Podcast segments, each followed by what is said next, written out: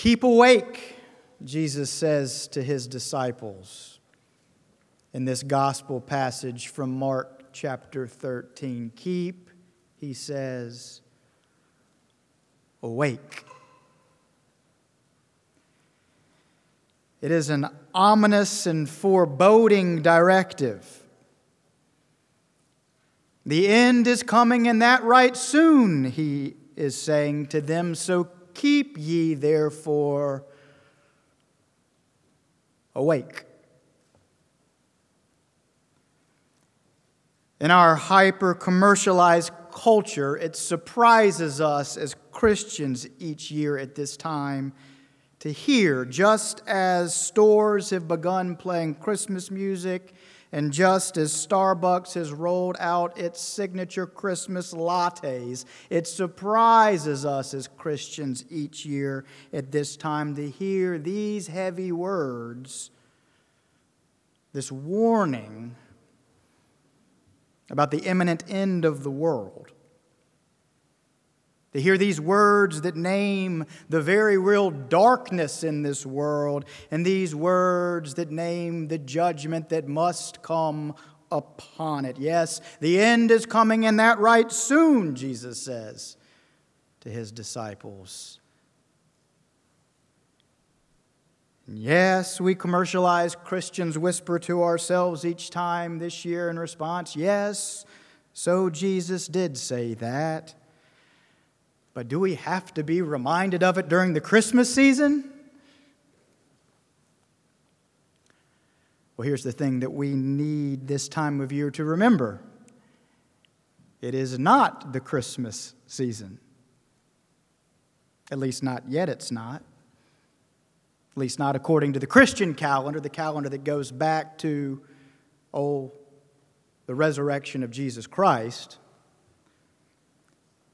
According to the late modern commercial calendar, it is indeed Christmas season, but that calendar only takes us back to, say, the mid to late 1960s. I mean, in 1946, Frank Capra had the Bailey family decorating its Christmas tree on Christmas Eve, something that makes absolutely no sense to us as Christians today but something that made all the sense in the world to Christians up until about 60 years ago. Yes, we must remember as we live and as we move and as we have our being as Christians in a culture saturated right now with displays of Christmas, we must remember that the four weeks leading up to Christmas actually make for the season of Advent and that Christmas proper does not, in fact, begin until December the 25th. You see, once remembering that, it suddenly then makes sense why the Revised Common Lectionary each year prescribes scriptures like this one. Why this time each year we do not hear rosy scriptures and heartwarming sermons yet about the light that enlightens the world, but why we instead hear ominous and foreboding scriptures and sermons that remind us of how darkness, at least for now, continues to smother so much of that light. So, Merry Christmas? Not yet. But blessed Advent. Yes, indeed. When I was about six years old, I found an old Gumby in a toy chest in my grandparents' attic. You didn't see that coming, did you? Now, I don't know how many of you remember Gumby, but Gumby was this little green, stretchy, rubbery character that for several decades seemed to pop up virtually everywhere. Well, I'd never had a Gumby before. And what's more, knowing that this Gumby had a history of being played with by all of my older cousins, whom I thought were the coolest people in the world, well, I thought that this particular Gumby, therefore, was the greatest thing that I'd ever seen. And so I showed it to my grandfather, and he told me that if I wanted it, I could keep it. Well, you bet I took him up on that. And so I took this Gumby home and I played with him and I played with him. And then one afternoon, when deciding to take him with me to a friend's house, I decided to put my initials on his chest so that should I lose him or should I accidentally leave him behind, it would be clear to everyone that this Gumby was mine. And therefore, taking out a black permanent marker, I stretched my Gumby out, you know, to make for a larger canvas, so to speak. And then I carefully wrote AC on Gumby's chest. And then, satisfied, I let the rubbery slack loose. And then, lo and behold, suddenly that carefully written AC looked nothing like more than an ugly black dot. Just a smear of dark ink in the center of Gumby's chest. It was permanent. Well, horrified by this, I stretched Gumby back out to see what had happened. And sure enough, when I stretched him back out again, there once more were my initials AC, clear as day. But then, as soon as I released the tension once more, there again sat that ugly, dark blob. Well, I cried. I was a little boy. I cried thinking that I had ruined my Gumby, ruined my family's Gumby. For here was this great gift, this gift that had been passed down through the years, and here I had made an ugly, dark mess of it. And that, ladies and gentlemen, is the end of my story about Gumby. You're all welcome.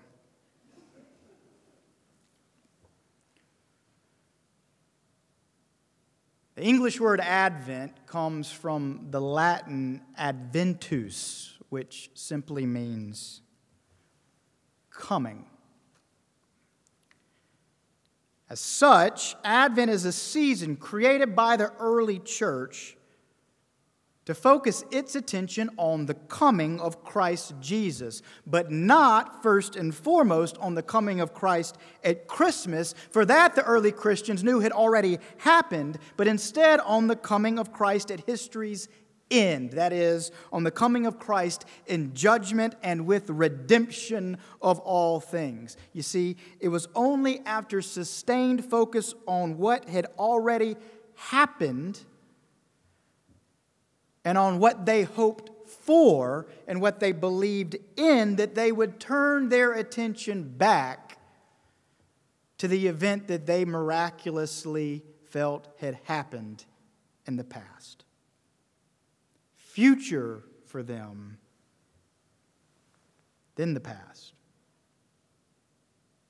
This became for them the shape of Advent. The future, they were saying, has been made possible by the past, just as the past gives us glimpses into the state of things come the future. That's how Advent came about. Now, having said that, I want you to listen now to these words from the acclaimed preacher Will Willimon, the longtime dean of Duke University Chapel. And these words, by the way, are printed on the front of your order of worship if you'd like to follow along. They're powerful.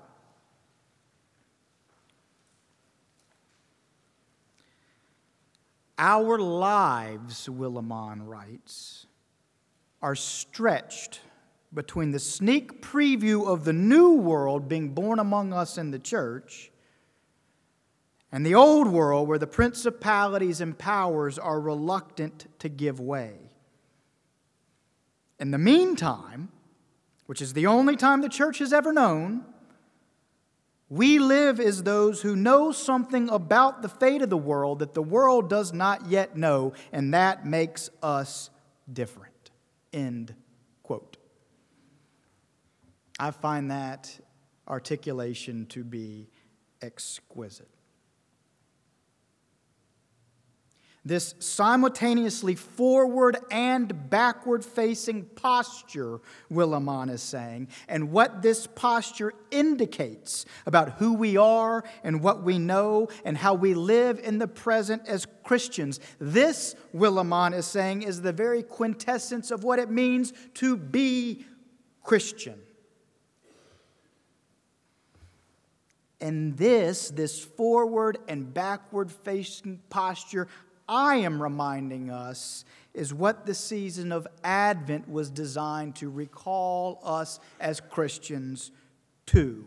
Which brings me back to my old Gumby, to that darkly blurred AC on that Gumby's chest.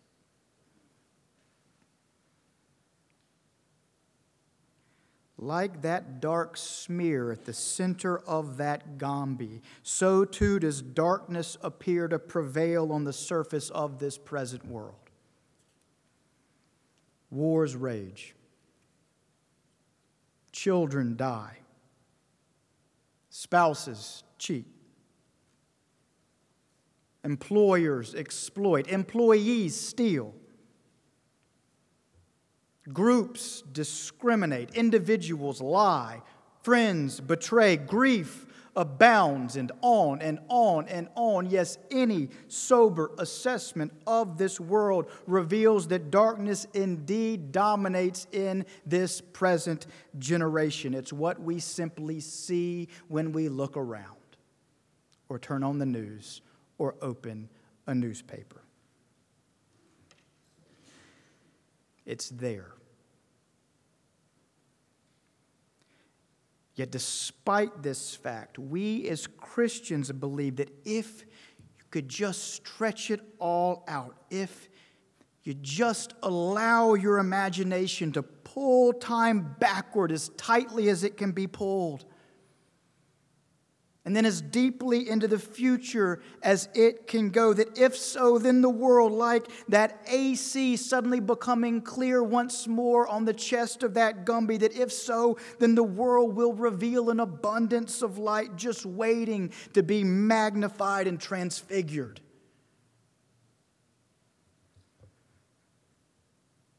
So, what do I mean by that, you ask? What do I mean by an abundance of light that is just waiting to be magnified and transfigured? Here's what I mean I mean the countless small acts across the millennia that have been done in accordance with Christ's way and in Christ's name and that point onward toward Christ's return. I mean the hungry mouths fed. I mean the cups of water shared with the thirsty.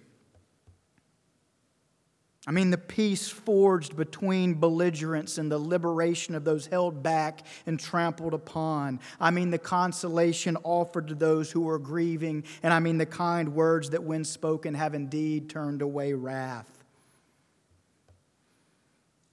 I mean, all the love shared, and I mean, all the faithfulness shown all of these small, simple acts of Christ likeness, almost all of them unseen by the rest of us, and all of them no sooner performed than covered over by more war and more betrayal and more heartache and more grief and more death. Yes, all of these small acts of goodness, like that otherwise clear AC that so quickly turned back into an ugly dark smear once that stretching stopped all of these small acts of Christ likeness are indeed being stored up in the heart and the mind of God, even if to all the world they appear to be covered over right now by this present darkness.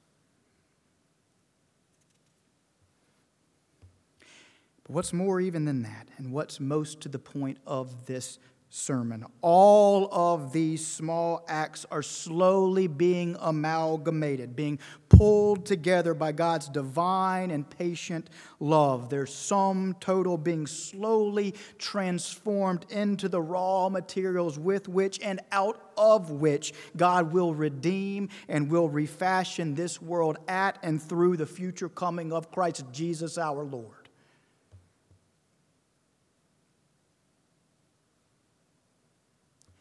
This is what Willimon means when he proclaims that we live as those who know something about the fate of the world that the world does not yet know, and that, quote, that is what makes us different.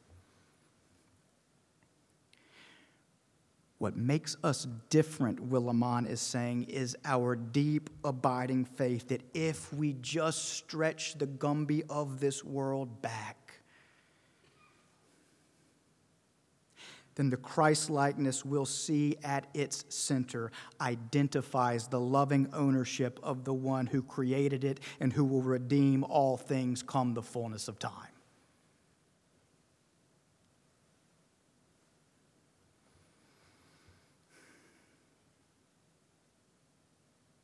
This Advent as we look forward to Christmas and to the celebration of what Christ came and did in the past.